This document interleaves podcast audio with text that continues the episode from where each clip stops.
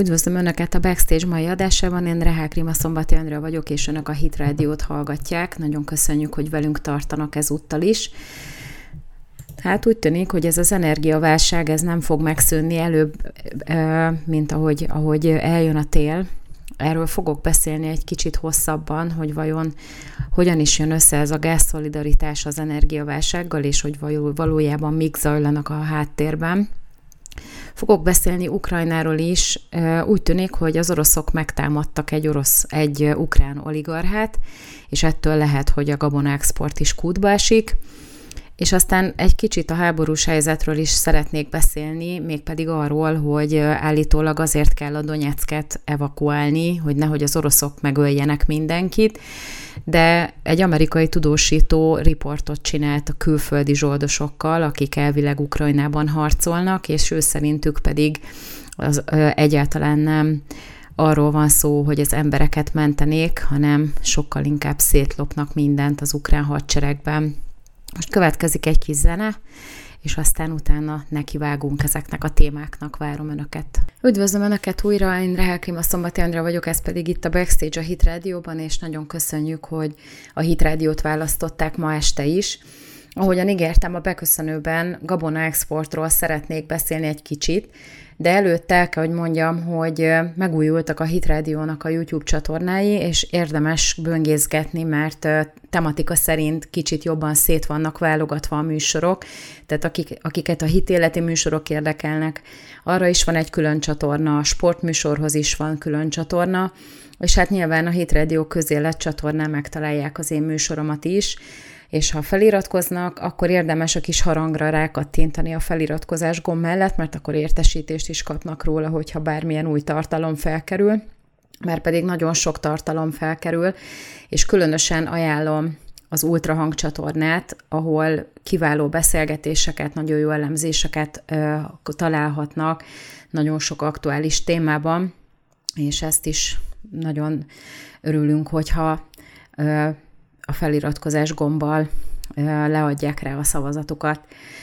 Most pedig Gabona Export, mégpedig ukrán Gabona Export, ugye, aki hallgatja a műsort, mert hallotta a véleményemet ebben a témában, meg ugye, amit a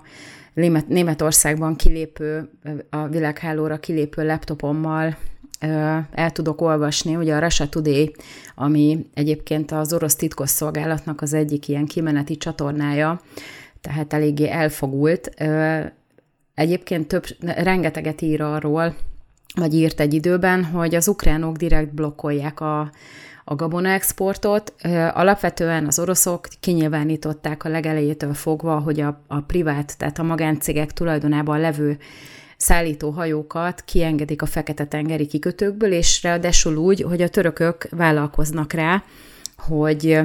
egy ilyen közvetítő szereppel, akár drónokkal, akár haj, tehát hajókkal kikísérik ezeket a szállítmányokat, és akkor ezek teljesen normál eljuthatnak azokba a kikötőkbe, ahova egyébként szám, szállják őket, vagy ahova kerültek volna, hogyha nem történik meg ez a konfliktus. Viszont nem indultak el ezek a hajók, és most július 22-én lett egy megállapodás, alá is írtak egy dokumentumot, hogy a törökök valóban ki fogják kísérni ezeket a hajókat, és most a törökök meg is adtak egy dátumot, hogy augusztus 1-től kezdve elindulhatnak ezek a hajók, tehát a gabona szállítmányok az útjukra, a Fekete-tengeri kikötőkből, ahol egyébként az ukránok szerint az oroszok blokkolják ezeket a szállítmányokat. Na most nem tudjuk, hogy mi az igazság. Az egyik fél azt mondja, hogy a másik a hibás, nyilván a másik azt mondja, hogy az egyik fél a hibás de úgy tűnik, hogy most lehet, hogy megindulnak ezek a gabona szállítmányok, mivel ugye ez a műsor is felvételről megy, és már másodika lesz, amikor lemegy a rádióban, ezért könnyen meg lehet, hogy végül mégsem fognak elindulni ezek a szállítmányok, és azért gondolom, hogy lehet, hogy ez kicsit nehez, nehézkes lesz, vagy problémákba fog ütközni, ugyanis Történt a hétvégén egy robbantásos merénylet, amit egyébként az ukránok, az oroszok, az orosz hadseregnek a rovására írnak, ami egyébként teljesen egyértelmű, tehát nincs is más, csak az, hogy az oroszok csinálják ezeket a dolgokat. És azért érdekes ez, nyilván történik több ilyen, mert ez az egyik legnagyobb ukrán mezőgazdasági vállalkozó, a legnagyobb gabonakereskedő Alexei Vadaturski lakását érte. Tehát ez, az, ez a, azért nagyon érdekes kontextus ez, mert hogy pontosan egy pár nappal, vagyis hát egy nappal azelőtt ölik meg az ágyában egy tüzérségi támadással ezt az embert, hogy elindulhatnának a, a gabonaexportok. Ugye ő az egyik legnagyobb gabonakereskedő az országban. Az ő szállítmányai kellene, hogy kimenjenek. Ugye 16 ilyen szállítóhajót fognak kikísérni, vagy akarnak kikísérni a törökök. És közben ugye a feleségével együtt úgy tűnik, hogy az oroszok megcélozták és kilőtték ezt az embert, annak ellenére, hogy korábban mindenki azt állította orosz oldalról, hogy ők hajlandóak kiengedni az orosz szállítmányokat, eddig is kimehettek volna, de eddig ugye nem indultak el. És hogyha egy kicsit jobban megkapargatjuk a felszínt, akkor azt is lehet látni, hogy Zelenszky nem olyan régen, tehát pont a múlt héten több oligarchát fosztott meg az ukrán állampolgárságától, Ugye volt egy olyan oligarha is, aki például a zsidóknak az egyik legnagyobb támogatója, aki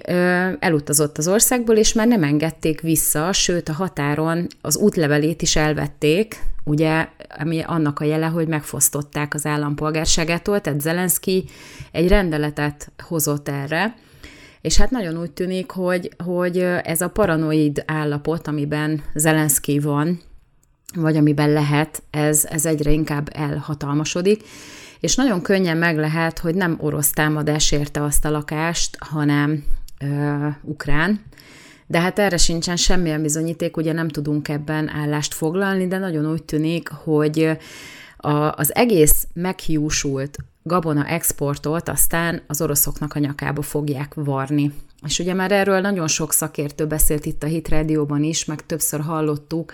hogyha nem mennek ki ezek a gabonaszállítmányok,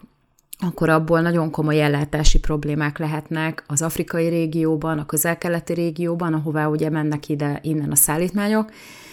és az viszont migrációs témában egy ilyen kiváltó ok lehet, tehát hogyha, hogyha éheznek ezek az országok, mert nem kapják meg a megfelelő gabona mennyiséget, ami mondjuk hiányzik a teljes fogyasztáshoz, mert nyilván nem csak Ukrajnából érkezik gabona, de azért az ukránok nagyon jelentős gabona exportőrök, akkor az is lehet, hogy ez is egy ilyen kiváltó oka lesz annak, hogy megindul egy óriási tömeg arra felé, ahol egyébként vélik, hogy van élelem. És hogyha ez igaz, és az ukránok teljesen szándékosan blokkolják ezt az egész export kérdést, akkor viszont ez már nem csak a saját népe ellen elkövetett bűncselekmény, hanem ez az egész európai kontinens, meg lényegében most már szinte globálisan mérhető hatású bűncselekmény, ami történik Ukrajnában. És hát nagyon úgy tűnik, hogy, hogy egyáltalán nem ártatlan Volodymyr Zelenszky, hanem nagyon-nagyon ügyesen manipulálják a médiát, és hát a baloldali média meg zabálja ezeket a, ezeket a dolgokat. Most nem olyan régen megjelent róluk egy fotósorozat, és hát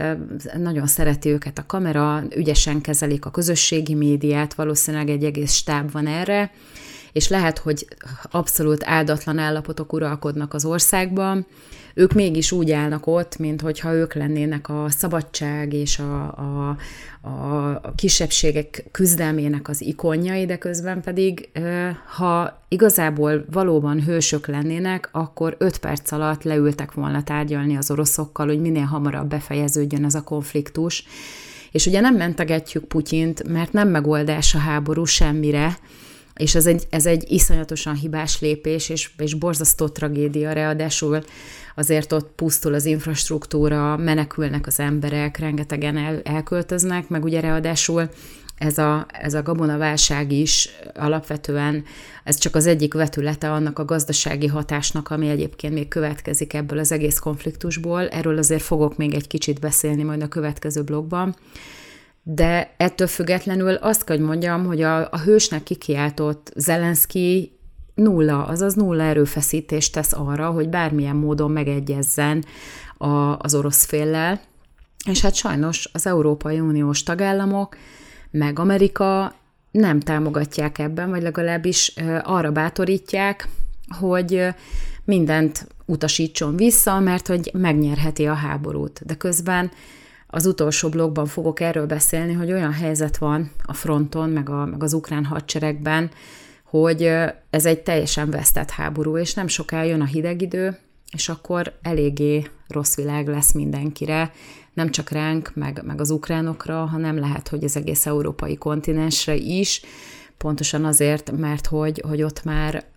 tényleg nagyon is kézzelfogható lesz, hogyha ha ez a konfliktus ez úgy elmérgesedik, hogy nem lesz mondjuk gázszolgáltatás. Tehát ez egy, ez egy nagyon-nagyon veszélyes dolog, de mégis úgy tűnik, hogy, hogy vagy teljesen ostoba, és, és már ilyen klinikai eset ez a Zelenszky, vagy pedig valami olyan ígéretet kapott a színfalak mögött, ami, ami miatt egyáltalán nem érdeke, hogy engedjen, és valahol majd lesz egy csattanó, amikor hirtelen valami történik, és akkor legyőzik az oroszokat. Erre a szakértők szerint sokkal kisebb esély van, mint arra, hogy Oroszország teljes egészében legázolja Ukrajnát. Most következik megint egy kis szünet, és aztán utána a német kapkodásról és az energiaválságról fogok beszélni még egy keveset. Üdvözlöm Önöket, én Rehák Rima Szombati Andra vagyok, Önök pedig továbbra is a Backstage-et hallgatják a Hit Radio-ban, és ezért nagyon hálásak vagyunk. El kell, hogy mondjam, hogy az én műsorom megtalálható a Spotify-on és az Apple Podcast-en is, és azért szoktam ajánlani például a Spotify-t, mert azt lehet autóban is hallgatni, és akkor nem lehet mellette a GPS-t is használni például. A YouTube azért kicsit problémás, mert hogyha kikapcsoljuk, vagy képernyőt váltunk, akkor, akkor az elhallgat. Viszont aki azt szereti, a YouTube-on is megtalálható a műsor, tehát ahogy lemegy a rádióban, szinte azonnal felkerül a YouTube csatornára is, a Hitrádió közélet csatornára, és itt is tudják a saját tempójukban, ahogyan belefér az időrendjükbe, meg lehet hallgatni újra. Ha esetleg lemaradtak volna a rádióban erről a műsorról, vagy az elejéről, akkor szerdán délután három órakor megismétli a Hit Rádió ezt az adást. Hát, energiaválság, most mindenkit ez foglalkoztat, és most egy kicsit azért belpolitikába is belekapunk annak ellenére, hogy ez egy külpolitikai jellemző műsor, mert nagyon úgy tűnik, hogy egy csak egy legény van talpon a vidéken, ez pedig Magyarország, és benne Orbán Viktor és Szijjártó Péter, és azért el kell tehát egy kicsit szakadni most a nagy külpolitikai viszonylatoktól, viszont azért nyilván külpolitikai irányból fogjuk megközelíteni ezt az egész gázszolidaritás, energiaválság témát. Igazából az az érdekes ebben, hogy az Európai Unió mindent megtesz annak érdekében, hogy valamilyen módon kiátsza a tagállami vétót. Tehát az egész mögött most kifejezetten az az egy szándék áll, mind a mellett, hogy hogy azért a gáz téma is nagyon-nagyon érdekes, hogy mit akarnak elérni vele a, a németek. De azért egy kicsit vizsgáljuk meg ezt a vétó kérdést. Ugye Magyarország rengeteg mindent megvétózott az utóbbi időben, és szinte már ilyen, ilyen ö, megakadt rossz bakelit lemez módjára állandóan nemet kell, hogy mondjon a, az Európai Parlamentben például, akkor most a, a külügyminisztereknek a, a tanácsában is, tehát eh, ahol ezt az energia javaslatot meg akarták, az energia szolida, vagy a gázszolidaritási javaslatot meg akarták szavazni,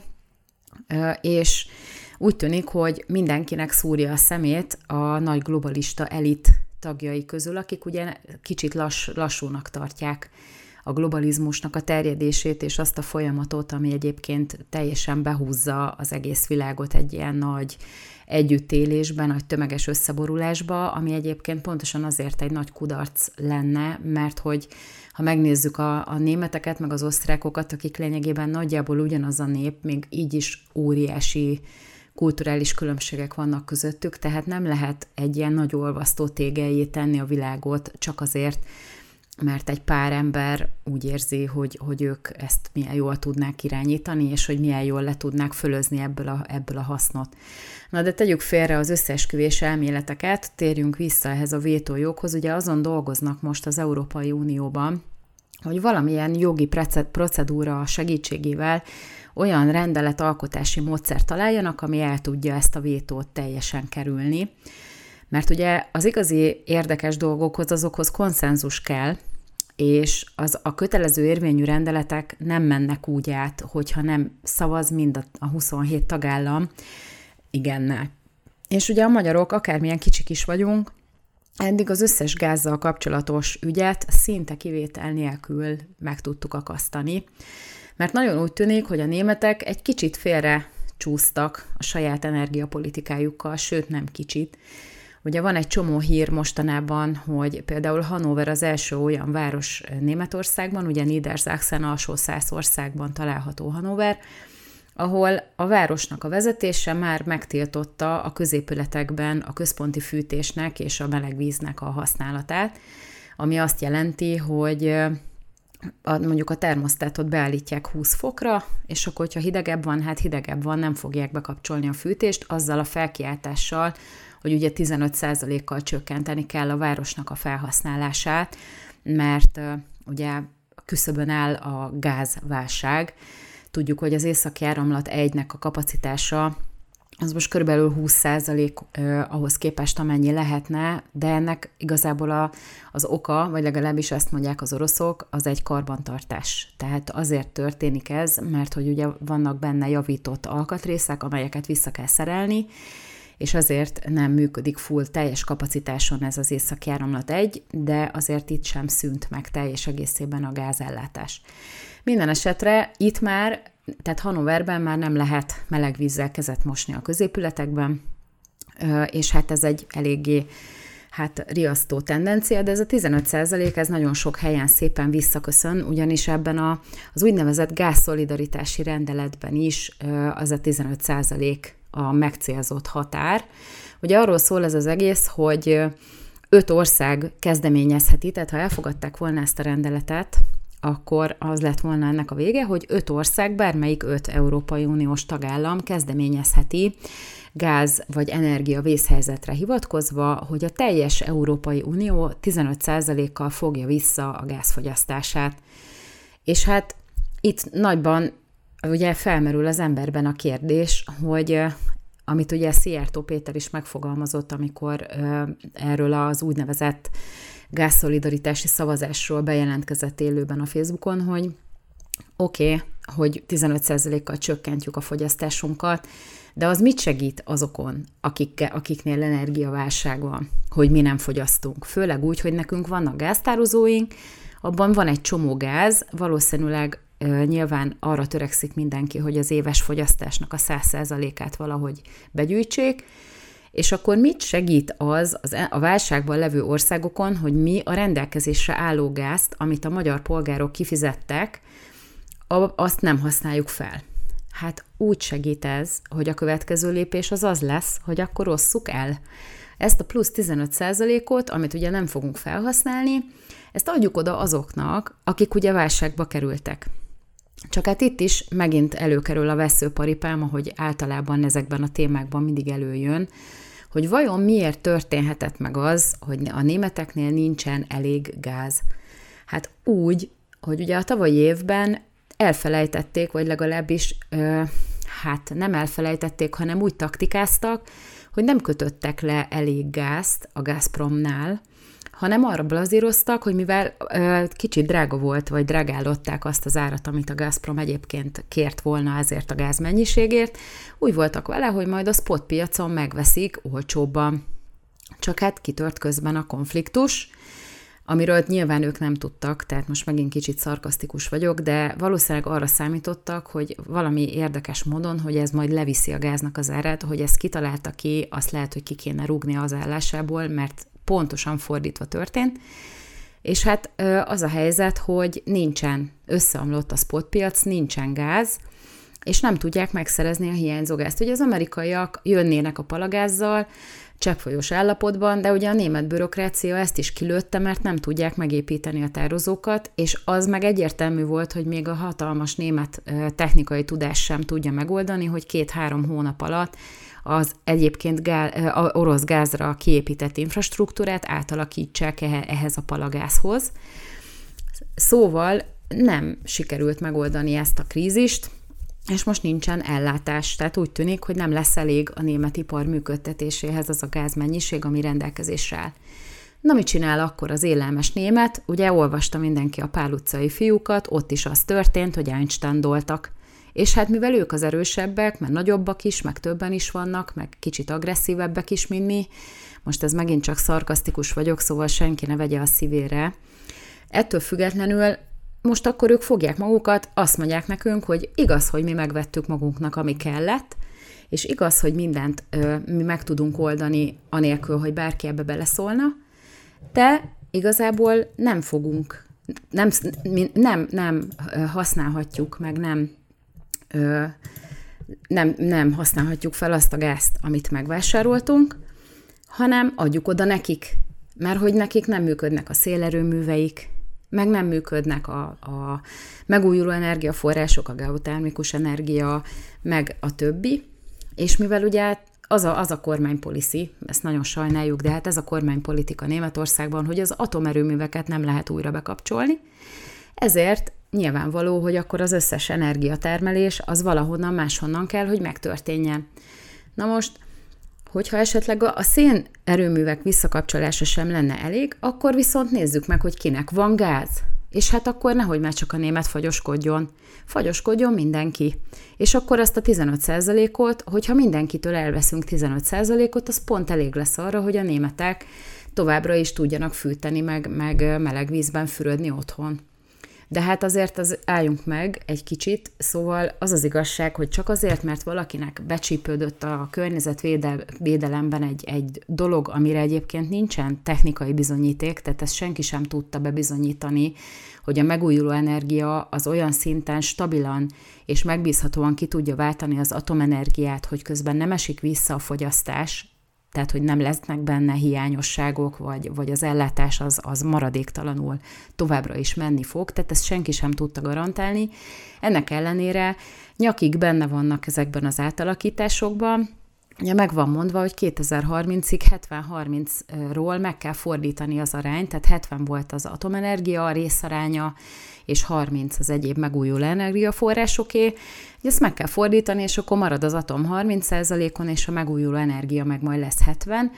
de ha nem fúj a szél, akkor hiába van ott a szélerőmű, mert akkor, akkor nem fog termelni. Meg, meg hogyha nincs, nem süt a nap, akkor a napenergia sem tud annyit termelni, mint amennyit egyébként az atom, az, az teljesen tisztán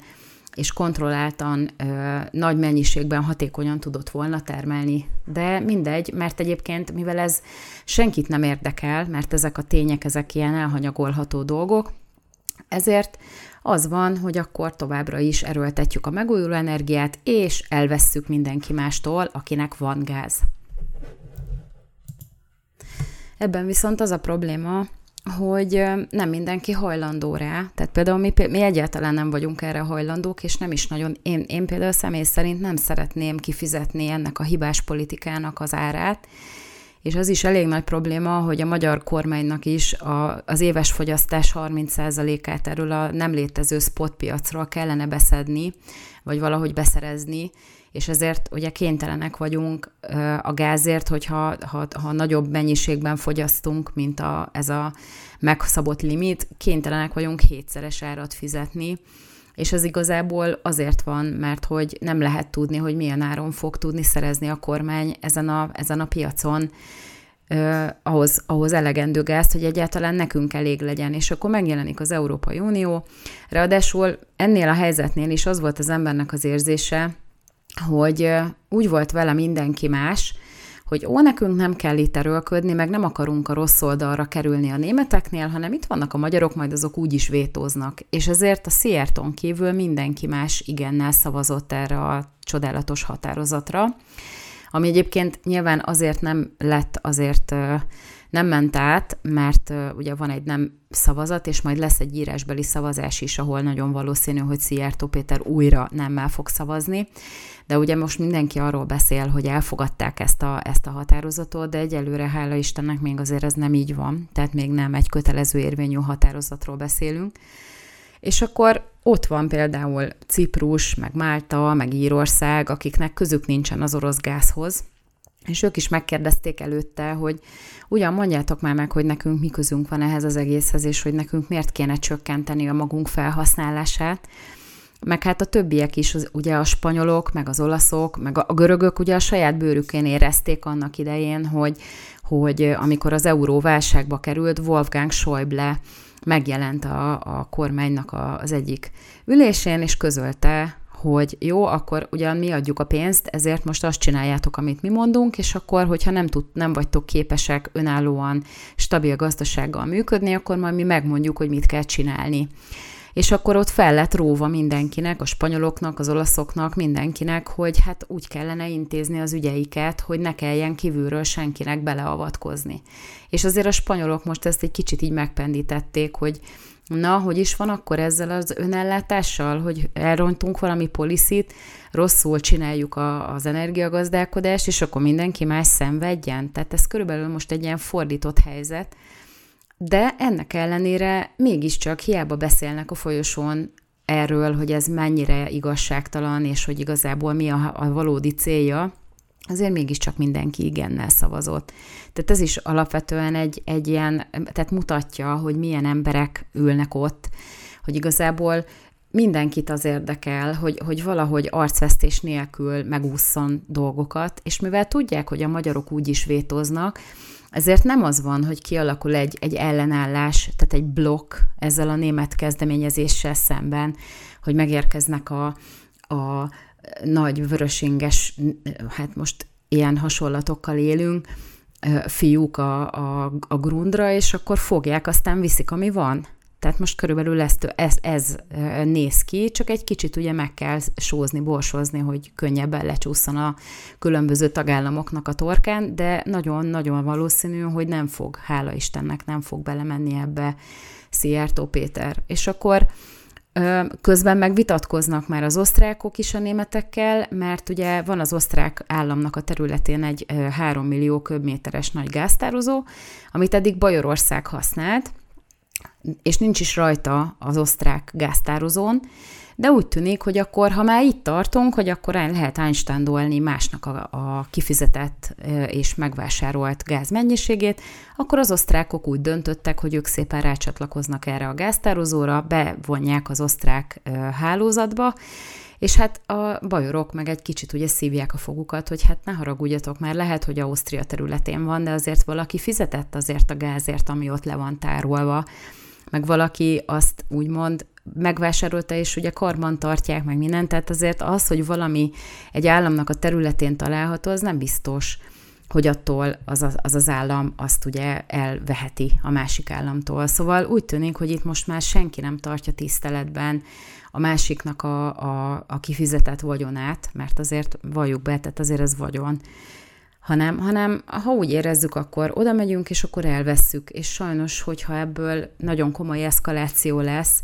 akkor azért lehetnek ebből problémák, ugyanis mi itt vagyunk a közepén Európának, mi ki vagyunk szolgáltatva, tehát mi minden irány, nekünk nincsen saját forrásunk, és ha, ha összejön, akkor talán Ukrajnán, tehát nem kell, hogy keresztül jöjjön a gáz, amit kapunk, de azért, hogyha most ezt, ezt erőszakkal el akarják venni tőlünk, az azért eléggé csúnya lesz, főleg így, ahogy közeledik a, a fűtési szezon. Most lesz megint egy kis szünet, és akkor a végén még fogok egy pár szót szólni az ukrán háborús helyzetről is. Üdvözlöm Önöket újra a Backstage-ben, én Rehák Réma Szombati Andra vagyok, és ahogy ígértem, azzal zárom a mai műsort, hogy egy kicsit megnézzük a háborús helyzetet Ukrajnában. Ugye szombaton Vladimir Zelenszky bejelentette, hogy evakuálni fogják a Donetsk térséget, mégpedig azért, hogy ne tudjanak még több embert megölni az oroszok. Na most, hát ha valaki figyeli azért a történéseket, az tudja, hogy pontosan a Donetsknek a védelme miatt ö, indult meg az orosz támadás Ukrajna ellen, ami azt jelenti, hogy ott az orosz kisebbségnek a helyzete vált tarthatatlanná, vagy legalábbis olyanná, hogy úgy döntöttek az oroszok, hogy akkor beavatkoznak, tehát nagyon valószínű, hogy ha valaki gyilkol a Donetsk régióban, az nem az orosz hadsereg, hanem, hanem inkább az ukrán. Ugye most nem olyan régen megjelent egy, egy cikk arról, hogy egy amerikai újságíró, vagy legalábbis ilyen blogger, Lindsay Schnell készített egy, egy körképet az Ukrajnában harcoló külföldi zsoldosok között, és igazából ott pontosan az a lényeg, hogy az azok a tapasztalatok, pontosan a grúz szekcióval készített interjúk mutatják a legjobban, hogy azért az ukrán hadseregen belül a szélső jobboldali, meg a, meg a náci, meg a kifejezetten orosz ellenes felhangok, azok nagyon-nagyon erősek, és ebből következik, hogy, hogy azért most ez egy ideológiai előkészítése valószínűleg egy nagyobb hadműveletnek, ami a térségben lehet, hogy meg fog indulni, és aztán megpróbálják majd természetesen ezt is, mint minden mást az orosz hadseregre fogni, akkor is, hogyha valószínűleg teljesen logikátlan azt gondolni, hogy az oroszok csinálták volna. Főleg, hogyha ismerjük a hátteret, de az is érdekes, ez a hölgy egyébként, hát